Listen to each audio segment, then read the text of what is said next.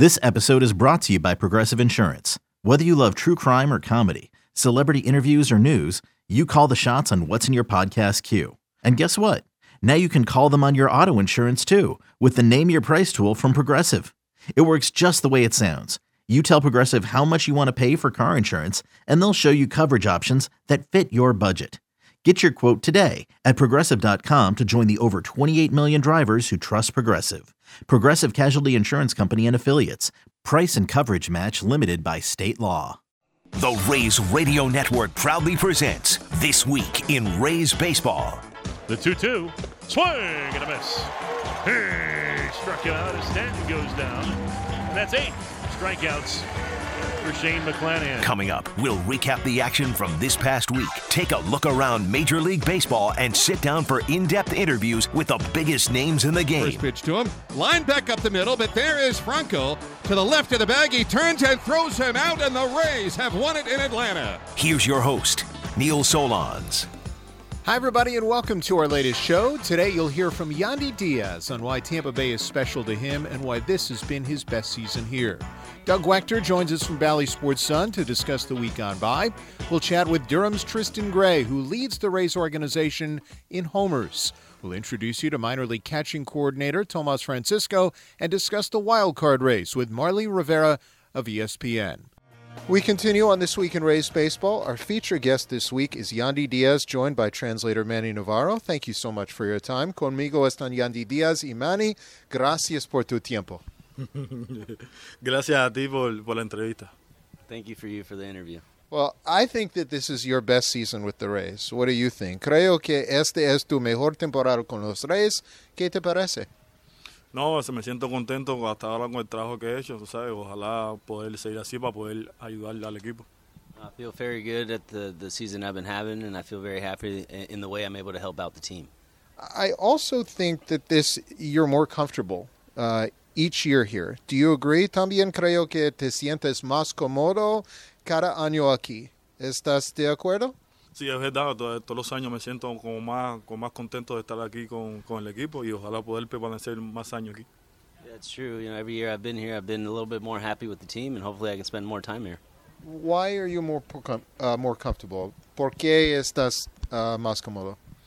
Porque creo que desde el primer día que llegué aquí me siento como, como una familia. No son mis compañeros de equipo, son como una familia. Y, y en los otros, en, en el otro equipo que he estado nunca he estado tan contento como, como con este equipo. Yeah, since the first day I've been here, it's been more like a family. You know, my teammates don't feel like teammates; they feel more like a family. And then on the other team that I've been on, it didn't feel that way.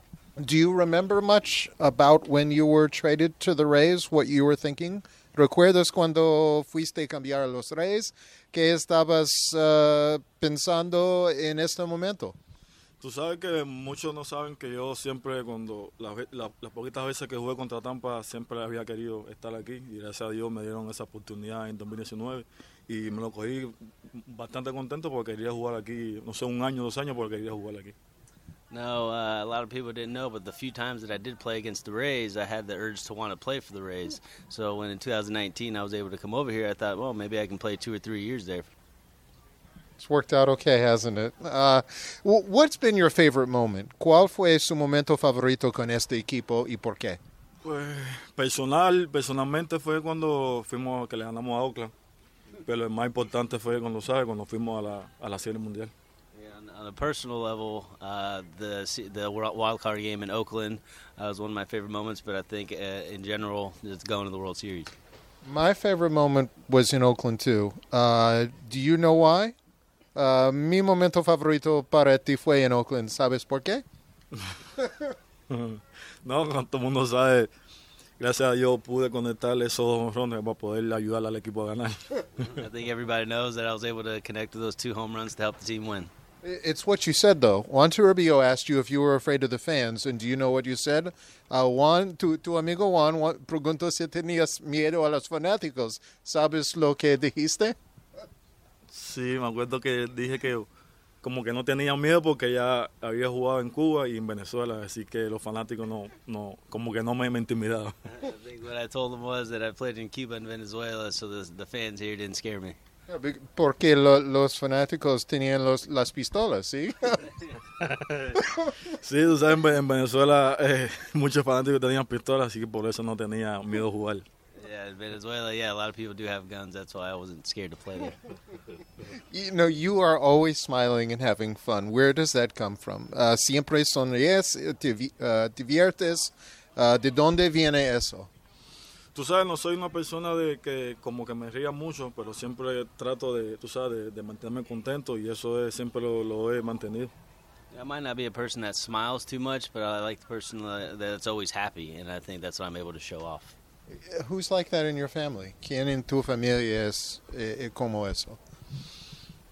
No mucho mi familia. Mi familia son personas como de ellos, de, de poco de, de, poco reír, de poco hablar, así como soy yo. Yo digo que eso viene como cuando tú estás en un grupo de personas que, que te sientes bien. I think most of my family's kind of the same way. You know, we don't really, you know, smile or do too much. I think it's just more so the people that you're around affects that. And on the field, you're always good at making contact and having lots of patience. When did that start, or how did that come about? In baseball, siempre eres bueno para hacer contacto y mucha paciencia. Uh, ¿Cuándo aprendiste eso? Yo creo que eso desde que, que tenía, creo que como cinco años, siempre he tenido esa, esa buena paciencia, lo que es de coger base por bola y llegar a, a base bastante. I think it goes way back as about five years old. I was able to have a good eye and always uh, they always able to get a lot of walks, and I think that's where it started. Did you always want to play baseball? ¿Siempre quisiste jugar al baseball cuando era niño? No, he dicho que no, la, la, pelota no, como que nunca me gustaba, siempre me ha gustado el fútbol, pero siempre tuve un entrenador que gracias a Dios a él estoy aquí ahora hoy en día y fue el que me, me ayudó a estar en la pelota. Actually, I wasn't really into baseball yet. I was more into into soccer, but one of the trainer friend of mine who's still in the picture is the one that kind of got me more into baseball. In soccer, what position? ¿Qué posición en, en fútbol? En fútbol. Tú sabes, como yo era rápido antes, me gustaba jugar delantero. Since I was fast before, I liked being the forward. y ahora? And now? Ahora? See, if if you were playing base, if soccer? No, maybe a lo mejor uh, defensa. Probably in defender. Tell me a little bit more about. I, I, want the fans to learn more about you. Tell me your story. Uh, how old were you when you started playing baseball? Quiero que los fanáticos aprendan más sobre ti. Dime tu historia y cuántos años tenías cuando empezaste a jugar béisbol. Empecé como tenía como 6, 6 años, pero era como, tú sabes, como callejero, pero el, como profesional así cuando tenía 10 años. Uh, I was probably about six years old when I started playing, more so just on the streets. More organized was about 10 years old. I can't imagine the challenge of leaving Cuba. Tell us, our fans, what was the hardest part. No puedo imaginar el desafío de salir de Cuba. Díjale a los fanáticos uh, cuál fue la parte más difícil de eso.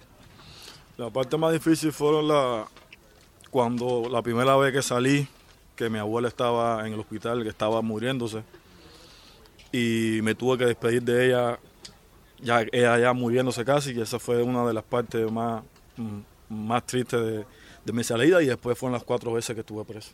Uh, the the first time I was uh, gonna leave, uh, my, my, grandmother was in the hospital, so she was already dying. So the hardest part was, you know, saying farewell to her, and then obviously the four times after that as well is memorable.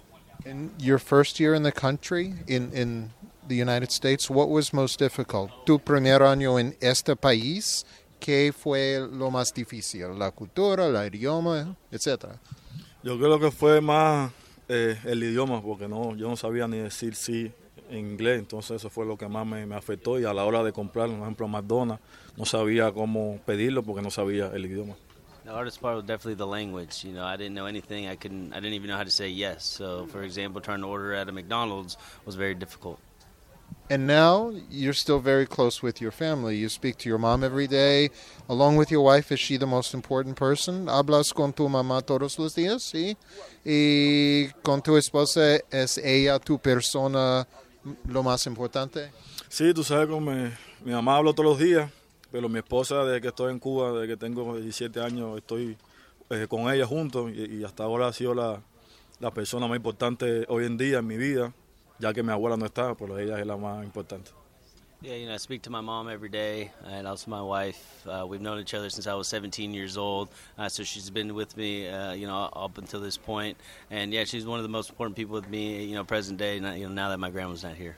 Do you think it's possible that someday soon you will see her, either here or in Cuba? ¿Crees que algún día la verás aquí o en el Cuba? Sí, yo creo que sí. Ojalá Dios me permita poder ir a Cuba o poder traerla, pero yo creo que sí, algún día la veré. Yeah, hopefully one day, God permitting, you know, I'm, a, I'm able to go back to Cuba or she's able to come back here, hopefully. I hope it happens soon. Espero que ocurra pronto. Yeah, ojalá, ojalá así sea. Uh, hopefully that's how it is. If you were not playing baseball, what would you be doing now? Would you be a bodybuilder? Si no estuvieras jugando béisbol, ¿qué estarás haciendo? ¿Serías un levantador de pesas, no? No, tú sabes que me, me gusta mucho entrenarla a, a niños, así que si no estuviera jugando pelota, estuviera siendo entrenador. No, uh, I'm really into being able to train uh, kids, and so if I wasn't playing, I think I'd be a trainer. So, for our fans, what is your exercise routine during the season? ¿Cuál es la rutina de ejercicio durante la temporada? Tú sabes, son trabajo cinco veces a la semana, trato de hacer ejercicio cinco veces a la semana porque el día que no hago ejercicio me siento como, como débil. I try to lift about five times a week, five times so that on the days off, I, I don't want to feel weak. What exercise? ¿Qué ejercicios? Eh, todo, todos los ejercicios, las piernas, bíceps, tríceps, todo. You know, everything, you know, uh, legs, you know, biceps, triceps, everything. And when you're not playing baseball, what do you like to do? Cuando no estás jugando baseball, ¿qué te gusta hacer?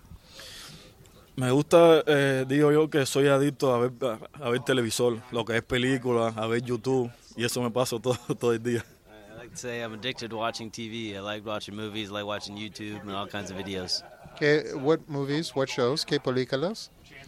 Me gusta lo más, más películas de, como de terror, pero así como me gusta ver mucho lo- lo- lo- los programas de, de- de animales. Uh, I like movies, like kind of like scary movies, terror movies, but for as far as shows, I like watching shows about animals. And I know you like this team. You've been to the playoffs every year. How important is a championship for you? Sé que te gusta este equipo. Has estado en los playoffs todos los años. ¿Qué tan importante es un campeonato para ti? Es muy importante porque ya hemos, como te digo, ya estuvimos en la Serie Mundial, ya sentimos ese sabor lo que es estar en la Serie Mundial y ya lo que nos toca es ganar la Serie Mundial. Yeah, well, we have experience now. We have now gotten the feeling of being in the World Series, and so now the next the next feeling you want to feel is winning the World Series. So for that to happen, what do you need to do? Por- eh, si es posible este año, uh, que uh. No, simplemente seguir, ojalá que lo- lo- las personas que estén lesionadas, los pitchers ya se, no, se recuperen para que nos puedan ayudar y si yo pienso que si se recuperan podemos llegar a la Serie Mundial de nuevo. I think all the the people that are hurt and all the pitchers that are hurt. I think uh, if they were able to return um, back and healthy again, that's going to allow us to get into the World Series. Let's hope that happens. Uh, thank you so much for your time. I learned a lot. The fans learned a lot, and I wish you continued success. Gracias por el tiempo. Yo aprendí mucho. Los fanáticos aprendieron mucho, y el éxito continuó. Gracias a ti por la entrevista de nuevo. Thank you again for the interview. That is Yandy Diaz with Manny Navarro helping. We will continue on this week in Rays baseball right after this. You're listening to the Rays Baseball Network.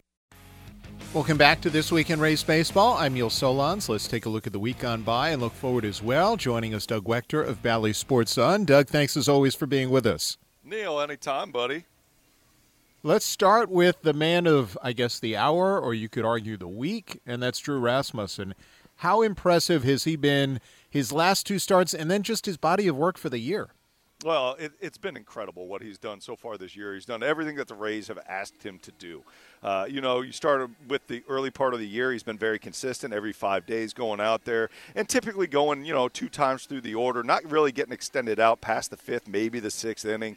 Uh, but up until that point, he's been really good. And then you see the trend of what he's done in the last couple times out. I mean, it's been incredible. He's gone out there, and Neil, I even talked to you about this a little bit yesterday. You know, his breaking ball and his cutter. Over the last two outings have looked so good. He's getting the swing and miss now, and that swing and miss has been imperative to help him get a little bit deeper into games, but just really hold down the opposing team. Uh, his ability to go get that strikeout at any point in time in the game has really elevated his game to a point where you can see him as a top of the line rotation guy. And I'll tell you what, boy, the Rays keep winning at the clip they do. You know, with every time he gets on the mound, you know, how do you not want to bring him out as one of your top guys and top arms on this staff and uh, just watch him do his thing?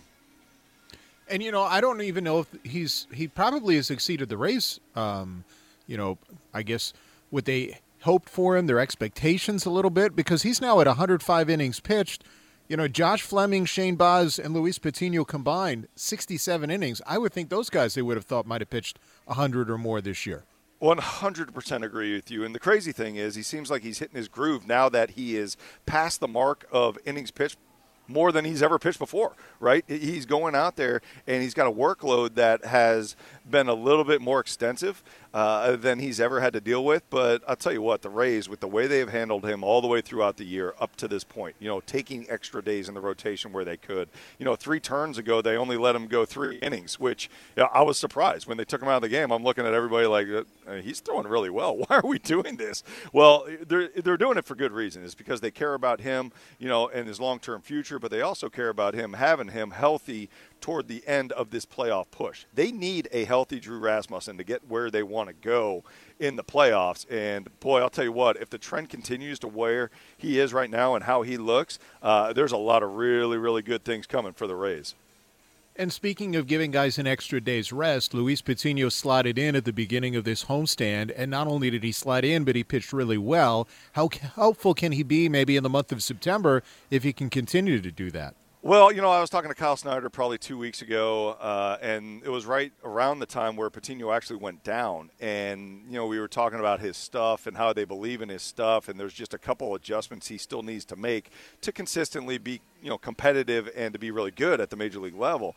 And so if he can make those, uh, if he can make those adjustments, then he is absolutely a weapon for the Rays. You know, they really see him as one of those guys who can take over a game and and do it in the playoffs, right? They really believe in what this kid brings to the table. And so to see what he did against Kansas City last time out was very very encouraging. You know, the fastball was where he wanted it. He was in the strike zone uh, a large amount of the time. The slider had great rotation, great spin to it, and he even mixed the changeup in a little bit more than he had in the past.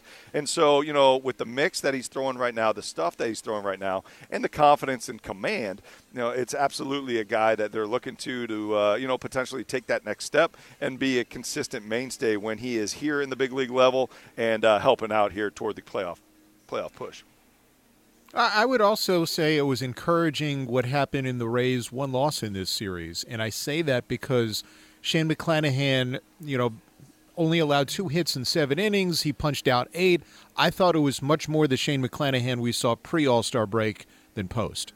Neil, that's why I always listen to your show because you always give me this optimism, man.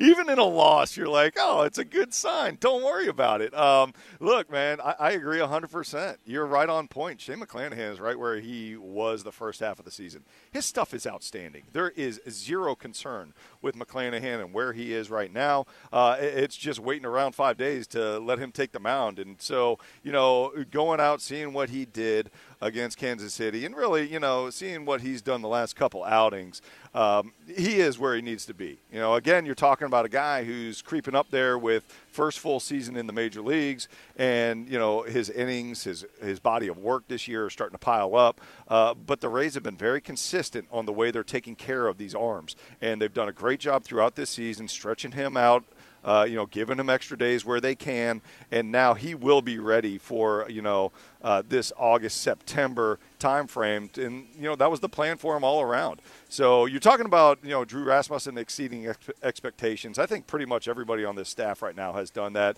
and it starts with Shane McClanahan. And look, the Rays are always going to be built on pitching and defense, and we've talked exclusively pitching to this point, Doug. But I think the addition or the return of Manuel Margot and Harold Ramirez this week also plays and may take some pressure off of the pitching staff going forward.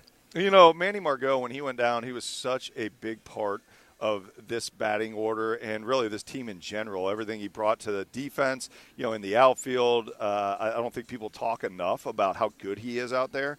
And so to have him back defensively, that's one thing. That's a very, very big deal. But, you know, I have him back in the lineup, too. Uh, I thought he was a very clutch hitter the first 51 games, he had 27 RBIs, and you know he's hitting over 300 with runners in scoring position. So to have a guy like that back in the lineup, that's very big for the Rays. And then Harold Ramirez. You know, uh, you can't say enough about what this dude's brought to the table with the Rays so far this season.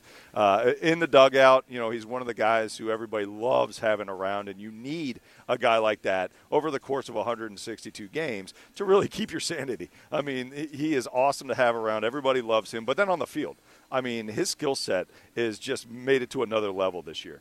Uh, he's hitting 370 plus against left-handers. So him and Margot back against left-handers, that's huge. Uh, but he's also hitting right-handers. You know, up to this point in his career, Harold Ramirez really hasn't been super strong against the right-handers, but he was hitting over 300 against right-handers this year. So you know, doing it well from you know against left-handers and right-handers makes him really hard to take out of the lineup at any point in time. And uh, I'll tell you, to have Kevin Cash talk about you know getting everybody healthy for the first time this year, uh, that's really good because he's had to talk about the injuries for so long. It's nice to see. It's nice to see it come back in a positive light.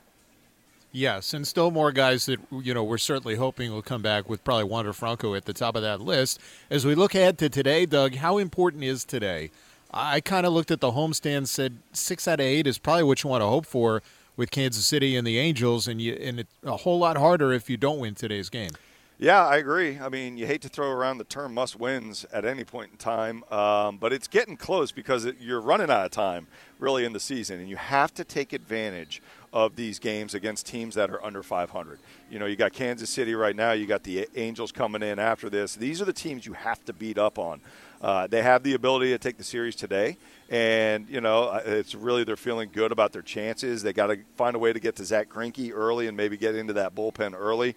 Um, but yes, I, I, think today is very important for the Rays to take and and you know take that momentum into an Angel series where you would hope that they're able to take that one as well because after that it really starts a part of the season where I'll tell you, man, the calendar and the schedule are not being kind to Tampa Bay. So uh, take advantage of these lesser teams now and uh, hopefully take the momentum into that stronger part of the schedule. Less than a minute. Ryan Yarbrough, how important is it for him? Because he's pitched much better lately. He has. Uh, you know, I was just breaking down some numbers. I'm about to jump on the show and talk about him. I think Ryan Yarbrough, the cutter and the curveball have been outstanding for him since coming back. You know, he, has got a lot more swing and miss. He went out there in New York, did a great job holding down that big lineup. And really, primarily, it's that cutter and the curveball combination. The curveball now has a 40% whiff rate over the last four starts. And so now that he has swing and miss and the ability to go out there and get weak contact, uh, he's pitching very well. You know, he's also throwing a lot of strikes. Uh, it's big for him, but it's also big for the Rays. He's been picking up some very, very big innings for the Tampa Bay team lately, and they're hoping that he can go out there and do a, some more of that today against Kansas City. Doug, great stuff. Have a good call, and we'll talk to you soon. Okay, big guy. I'll talk to you soon. That's Doug Waechter of Bally Sports Sun. Let's turn our attention now to the minor league side. Our next guest leads the Rays organization with 28 homers. That's far and away his career high. That is infielder Tristan Gray with AAA Durham. Tristan, thanks for your time and thanks for being with us. Thank you for having me. I really appreciate it.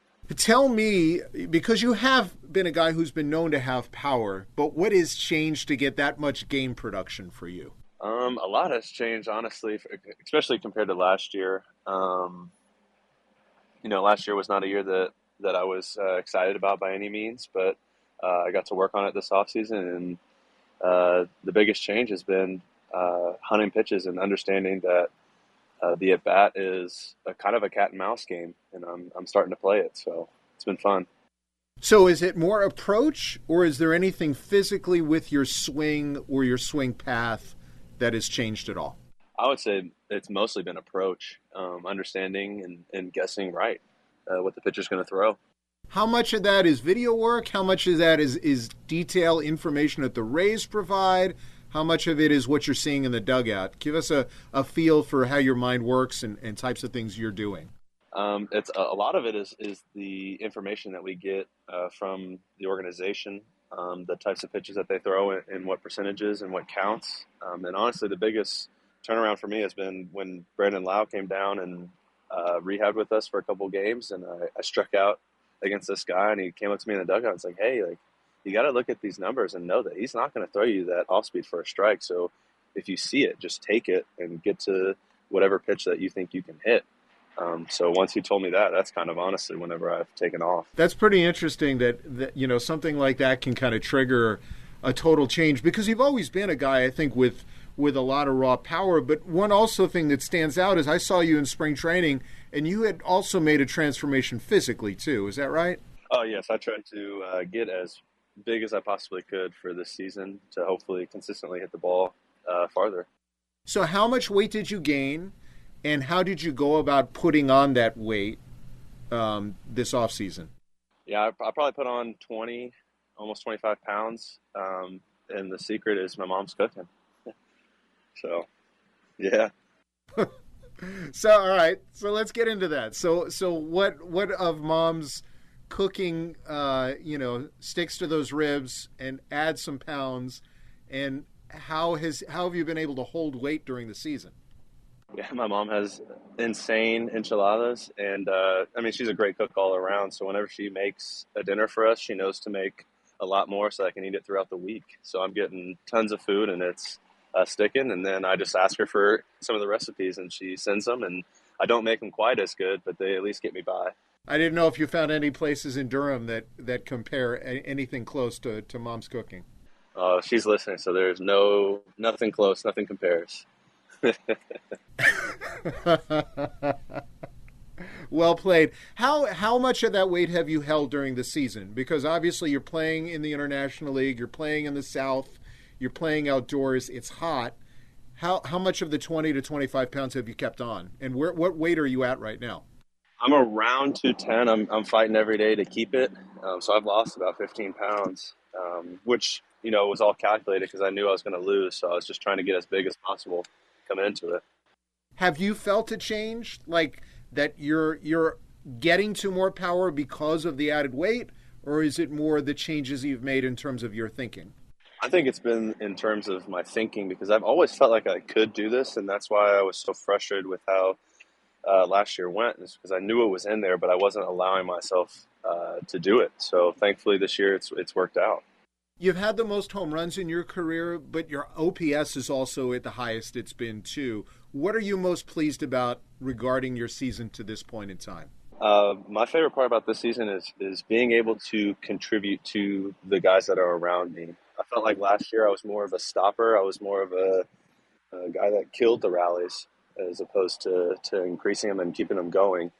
Um, it's a lot more fun to win and, and play well. So that's what I'm more most excited about. You know, in this organization, you know, the Rays obviously value what you're doing offensively, but they also value the defensive end. You're still playing shortstop in addition to both corner spots.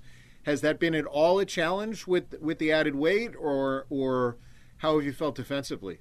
I felt really good. I think last year was a good taste of it, being at short and then kind of moving around. Uh, but this year, with uh, just the focus and, and also talking to Miles, because Miles is the guy that moves to the outfield and the infield. And I asked him, like, hey, how do you do it? How do you stay co- so consistent? And he, he was honest and said, hey, you can't take a day off. Like, you have to, on the days that you aren't playing a certain position, you have to go practice the others. That's the only way that you're going to get into the game and feel comfortable. You know, you mentioned the benefit that you got from Brandon Lowe when he was rehabbing. The Rays have had so many guys come through. Has all of that helped? Are there other guys that you've picked their brain? And how much does hearing from guys who are doing it at the major league level help you grow as a player?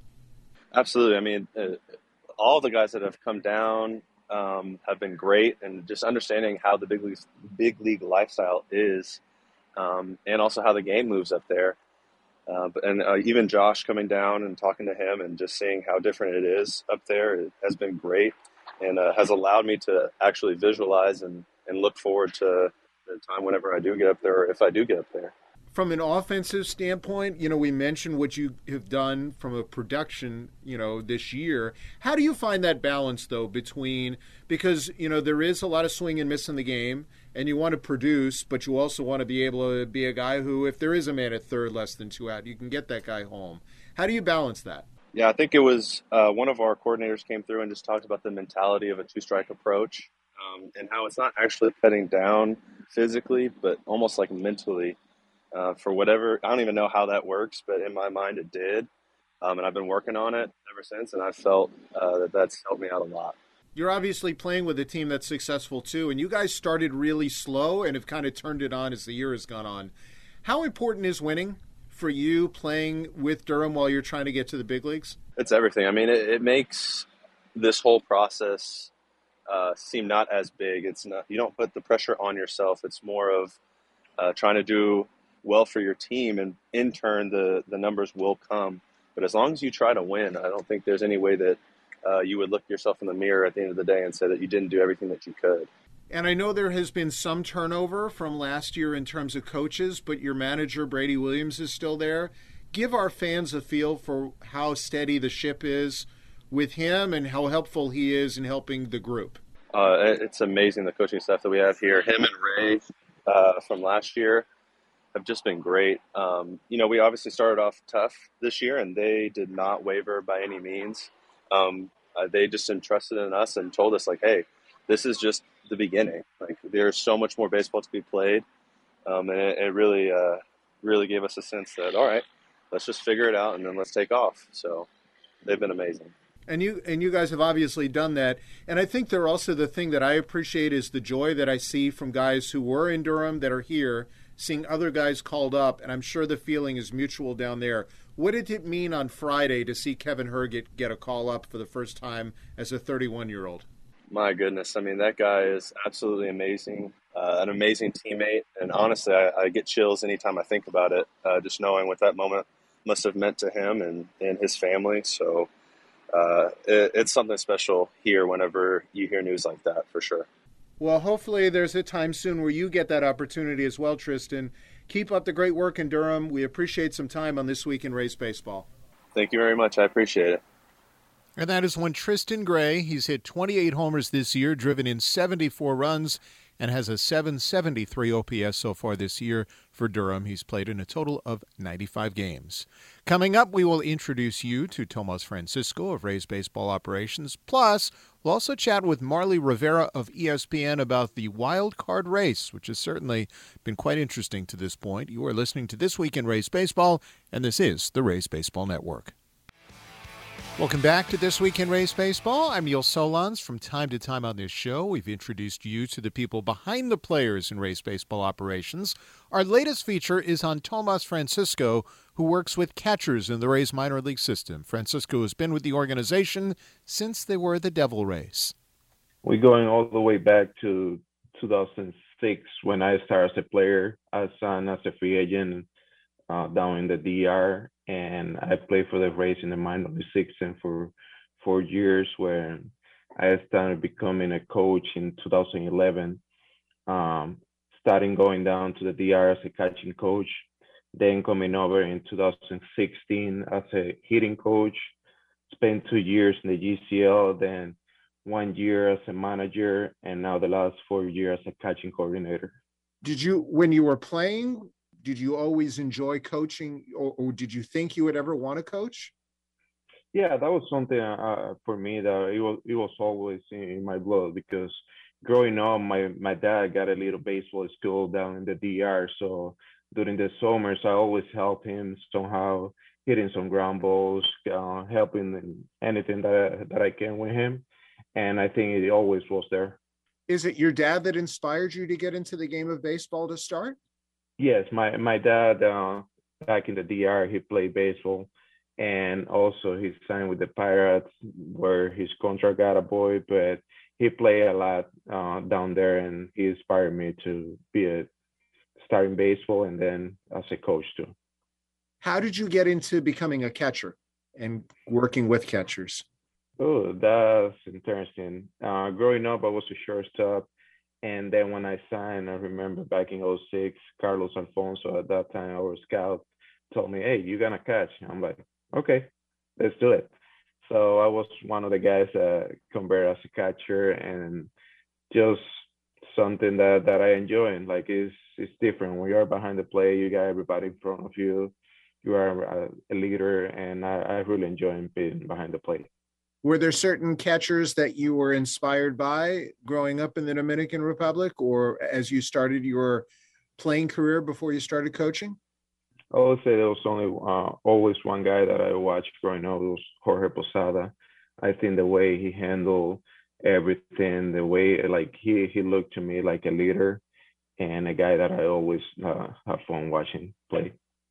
So when you teach, what are the things that makes a good teacher of catchers?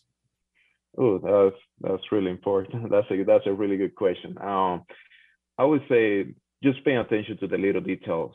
Um, there is a lot of things that are involved in the catching position that the more little details that you can pick and help the guys, I, I think that's the, the most important part because there is a lot of things going on.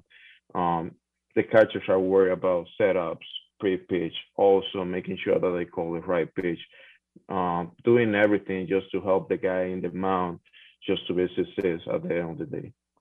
Obviously, you're helping them too. So, what do you enjoy most about working with young catchers? I would say first get to know them as a person.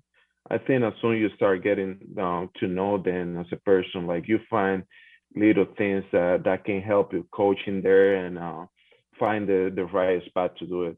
You know, it's a tough position, especially now during the summer. It's really hot, and you got to pick your spot where, when, and where you're gonna start coaching those guys and talking to them. And from your job, do you basically travel throughout the system all year long to sit down with guys and help them grow? Yes, um, usually as soon as spring training is over, um, I like to do four games. So I start in AAA all the way down to the DR. Um, just travel year around, making sure first that the coaches are in a good spot, the catching coaches, and also the players. Um, most of the time, we just think about the, uh, developing the players, but also we gotta help the coaches develop in the long run. And what are the things that today make a really good? What are the things that you look for in the Rays organization and and for from catchers? And who are the guys who have really um, impressed you the way they're growing? I think uh, in the catching position, you know, just making sure that they are in good athletic setups and, and all that, just to be um, really good catchers. I would say um, one guy that just got traded uh, made a lot of improve this year was uh, Cristian Cerda. The other one that we see in, in the big leagues right now, Rene Pinto, he's coming a long way. Like he played almost every level for us, and seeing him growing the way he has been, it, it's been it's been fun to watch him. And how much conversation? I know before you were in this role, Paul Hoover had the same role. How much do you and and Hoove talk and how much do you help one another? Uh, I would say we we talk a lot. That's a constant conversation that that we have. Uh, we say two, three times a week sometimes, uh, and we help each other. I think he, I call him uh, my dad, even though that we are really close in age wise, because he he's been a huge mentor for me, and we always uh, share information, like talk about different things, the things that I've been doing down here, the thing that I can do to help him and making sure that everything goes the, the way we both want it, and making sure that we are in the same page. So you started in this organization as a player in 2006, and 16 years later, you're still with the organization. What makes this place special for you? Uh, it's my family. That that's how I call it. Like every time I talk to anybody, like what's so special, and to me, it's the way we treat people, the way we um when we talk with somebody, like you feel like this is home, and that's that's how I see this organization. Um, the Rays, the Rays is a family to me. And when you're not coaching catchers, and when you're not at a facility, what do you like to do away from baseball? I'm I'm sure your family is quite important. You told me about your dad. Yeah, yeah, yeah. One thing, just trying to spend time with the wife uh, back home and if she, she's working too, um, I like to fish. I'm a big fisherman, so moved to Florida a couple years ago. So on my off times, I, I like to fish a lot. Is there anything similar or different between fishing and catching that you can oh, relate? I would say you got to do your homework just the same way you're doing with the catching that you study your pictures, making sure that you are on the same page. Like you got to do some some understood with the fishing. You got to know the tides. You got to know when the tide's coming in. When is the best time to to go out? Because sometimes you sit in one spot and you don't get a bite. So you got to do your homework. And that is Rays minor league catching coordinator Tomas Francisco in our latest feature in baseball operations.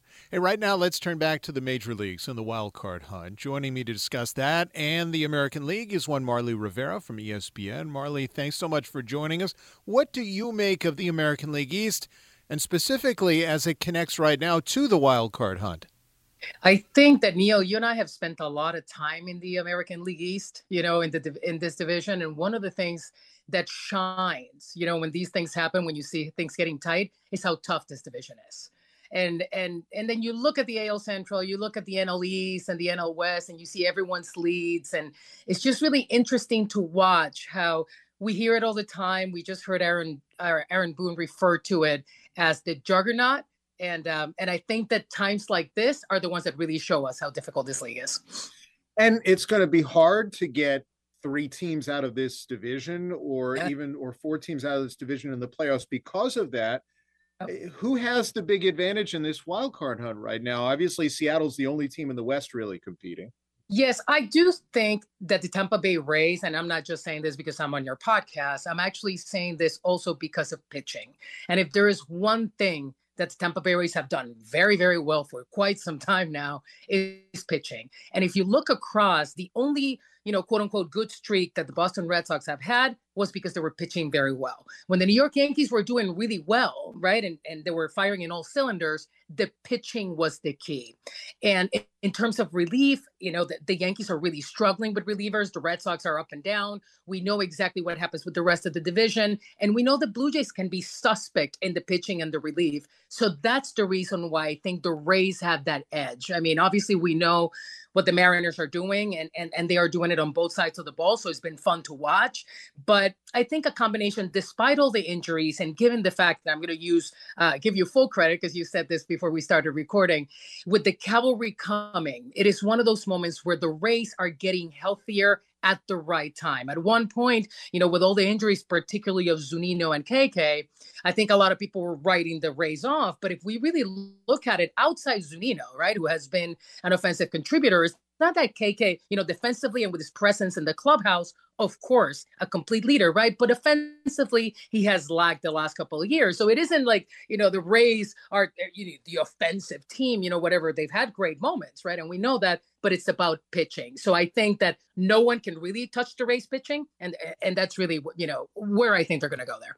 So, in your opinion, of all the teams that are fighting for the wild card spots and the and the Central Division in the American League, are the Rays the most dangerous team to Houston and New York right now, or is it Seattle, or is it somebody else that you think has the best chance to beat one of those clubs uh, once playoff time comes? I may say something kind of weird, but you know, particularly because the record the AL East has against the Central, and and we know that. I mean, one of the things that we're telling Yankee fans who are very angry right now at the awful play that the Yankees have done in, in August is the fact that if they have the second best record, you know, they likely will play the Central. And I think there's a little bit of a relief in that. But I will mention the Cleveland Guardians. And the reason why I'm mentioning the Guardians is a little is for the same reasons why I mentioned the Rays. It's because of their pitching. We know how good they are. And in short series, they can also challenge. So out of the Central, you know, but I do think the Guardians have a really good chance to take that division. We've seen it; it's up and down, right? But I don't think. I mean, I, I mean, I really don't think they will garner enough wins. That that's sort of you know the the way I feel. We started this conversation talking precisely of how difficult the AL East is, and when we look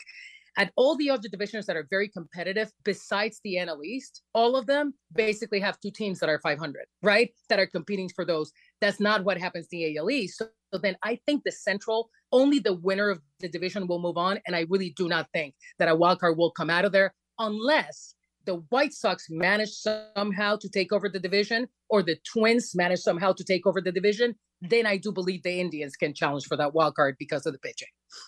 Okay, on that end, I've thought about this whole wild card situation with three wild cards. if you don't get the if if you get three uh, if you're one of the three wild cards and you're not the number 1 and you're not the home team, I almost would rather be the number 3 team because you could face this Central Division winner who I think is either weaker than let's say if you have to face Toronto or Seattle on the road for all those games. I completely agree with you. The only caveat in this, right, is the pitching, given the fact that it's a three game series. So then, but then, I mean, we had, you know, one game and you're out, you know, a, a do or die game. So we've seen this before. I do think a three game series changes things a little bit, right? And we know that likely better offenses and better teams tend to prevail in those, but it can be very tricky, you know, and those are, but I agree with you. We know and I feel really bad because we know our good friend Rocco Baldelli is over there, and um, and I hate hating on the AL Central, but I remember clearly once talking to a couple of managers in the AL East who looked over at the Central and just looked at the standings and looked at the records and said, "Really, like it's just really unfair you know how difficult it is in the east. And i just had this conversation a really interesting conversation with tommy pham just and i'm mentioning his name obviously but as a former ray and now with the red sox given the fact that Tommy Pham told me all this, you know, this situation with the Central and it being so much weaker, it will really come to light next year with the competitive. Really looking forward to seeing that, Neil. I agree with you. Even the New York Yankees right now are thinking, you know what? We'll take the winner of the Central. And, and, and I agree with you. That three seed sort of guarantees that. Mm-hmm. And uh, speaking of the Yankees, what's your take on? I mean, it looks like Houston has started to surge to be that top team in the American League, and playing the AL West. that and that helps. But is is do you think the Yankees are able to get themselves back on track? And is it much like the Rays where they need to get somewhat healthier before October? that's that's the key right they are the team that also needs the cavalry to come i mean they believe that maybe that cavalry was that spark of those young players right and bringing up you know kids like estevan florial who has been you know up and down was one of the top prospects in the organization at one point and of course oswaldo cabrera but in a division like the AL East, and when you're competing for, for so much like the Yankees, unless you get healthier with names like Giancarlo Stanton, DJ LeMahieu, and then of course Anthony Rizzo and Aaron Judge, and at times Josh Donaldson, and so on, right? Like all these guys, they need to contribute. Otherwise, the Yankees, it's the Yankees are going to the playoffs. I mean, let's be very clear here. It's kind of I did a comparison yesterday, and I looked, you know, coming into coming into Friday, the Yankees had a nine-game lead. It is the third largest lead in, in baseball. So it just really we need to keep a little perspective here. And I, they do not get healthier. And if they don't get their pitching together and their bullpen together, I don't know that the Yankees can get out of the divisional, right? That they can actually go to the ALCS and maybe challenge, you know, if it is the Astros there. So, yes, they need to get healthy. Otherwise, it's going to get pretty complicated. Marly, good stuff. We appreciate some time on this week in Rays baseball, and we will see you in a couple of weeks. And by the way, I'm completely disappointed that this wasn't done in Spanish. You completely fooled me. I was under the impression I was ready. We're like, vamos a hacer un podcast en español, baseball, que bien. And then it's like, it's all in English. So completely disappointed, Neil. Well, gra- gracias por tu tiempo. Siempre, cuando quieras. Thanks for having me. And that is ESPN's Marly Rivera. Really good stuff. And by the way, updating the wildcard situation as we speak, going into games on Sunday, Seattle and Toronto tied for the top wildcard spot with the Rays a game back. And then behind them, it's the Twins a game and a half off the pace, Baltimore two and a half, the White Sox three, and the Red Sox five. Before we continue, why don't we pause for station identification? You're listening to the Rays Baseball Network. WDAE St. Petersburg, W237CW Pinellas Park, WBTP HD3 Clearwater, W224BE Brandon, and iHeart Radio Station. Special thanks to Marly Rivera of ESPN for joining us and all of the guests on the program on this Sunday. Yandy Diaz, Ray's third baseman, who is certainly having his best year, and we appreciate the help too of one Manny Navarro for translating. Tristan Gray of Durham, who leads the organization with a total of 28 home runs so far this year. Doug Waechter from Bally Sports Sun for talking some pitching with us, and the return of one Harold Ramirez and Manuel Margot this past week. And we also appreciate the assistance of a individual who we featured on the program. That's Tomas Francisco He is the organization's minor league catching coordinator. If you ever have something you want to hear on the program, all you have to do is tweet me, and you can do so at Neil Solondz. On next week's show, we will chat with veteran David Peralta about his first month in the Rays organization. That and much more. Special thanks to my producer today, Derek Dubose. I'm Neil Solondz. You are listening to the Rays Baseball Network. Thank you for listening to This Week in Rays Baseball. Breaking ball lifted in the air, way up there, into right field and deep. Judge is going back towards the corner at the wall. Gone! And the Rays jump in front 4 to 1. If you missed any of the show, catch it on archive at raysbaseball.com slash radio.